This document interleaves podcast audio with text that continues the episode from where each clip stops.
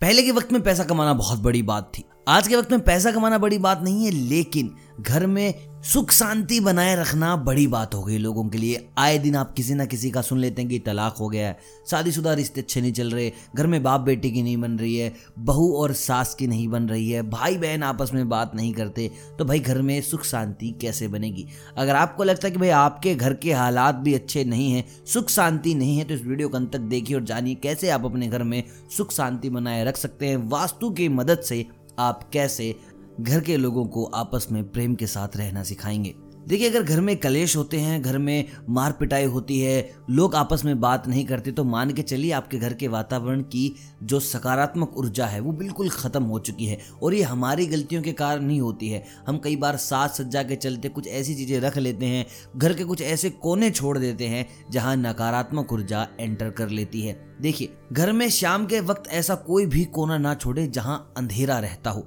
बहुत से लोग होते हैं, अजीबो गरीब लाइटिंग लगा के रखते हैं। आधी जगह अंधेरा है, आधी जगह उजाला है अलग अलग कलर्स होते हैं। चलिए मान लिया साज सज्जा अच्छी है। लेकिन शाम के वक्त घर में ऐसी लाइट ऑन कीजिए ताकि पूरे घर में रोशनी रहे, कोई भी हिस्सा अंधेरे में ना हो। स्पेशल कुछ लोग ऐसे होते हैं, अपने रूम्स में अलग करके लाइटिंग रखते हैं। तो मैं आपको बता दूँ, शाम के वक्त ये नादानियाँ ना करें, अच्छी लाइट्स यूज़ करें ताकि घर में अंधेरा ना रहे।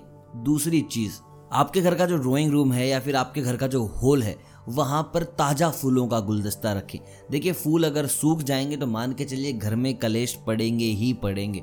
तो हमेशा ताज़ा फूल ही यूज़ कीजिए। कुछ लोग ऐसे होते हैं जो प्लास्टिक के फूल यूज़ कर लेते हैं तो ये गलती बिल्कुल भी ना करें। कुछ लोग ऐसे होते हैं जो घर में ऐसे पौधे लगा लेते हैं जिनके अंदर कांटे होते हैं। तो कांटेदार पौधे घर में लगाओगे तो घर में कलेश होगा। कांटेदार पौधे लगाने से बचिए। घर के सामने, बिल्कुल सामने कोई खंबा है, बड़ा पत्थर है तो घर में कलेश होगा ही होगा। जितना जल्दी हो सके उसे वहाँ से हटा दीजिए। घर के सामने अगर आपके पड़ोसी हैं वो गंदगी डालते हैं तो घर में कलेश होगा।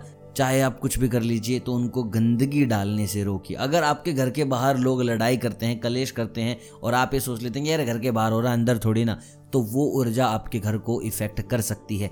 तो आपके घर के बाहर अगर कोई झगड़ा करता है तो कोशिश कीजिए आप उसे ख़त्म करवाएँ।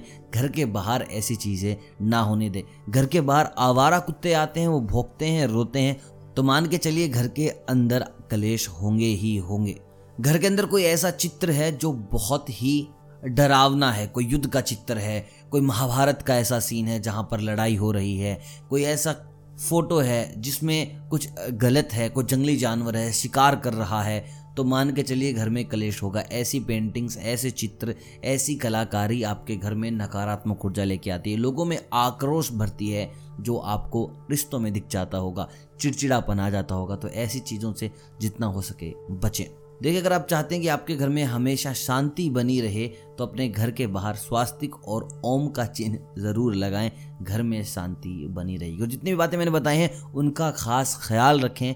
और सबसे ज़रूरी बात, अगर आपके घर में एक पूरे परिवार की तस्वीर है जिसमें आप सब लोग हंस रहे हैं तो अपने घर के हॉल में ज़रूर लगाएँ। अगर आप ऐसा करते हैं तो समझ लीजिए आपने सत्तर प्रतिशत जंग जीत ली है। ऐसा नहीं किसी की अलग फ़ोटो, किसी की अलग फ़ोटो। पूरे परिवार की एक हंसती हुई फ़ोटो घर के हॉल में ज़रूर रखें। फिर भी अगर आपको कोई शक है, कोई आशंका है, कोई सवाल है तो ज़रूर कमेंट करके पूछिएगा। कमेंट में आपके हर सवाल का जवाब दिया जाएगा।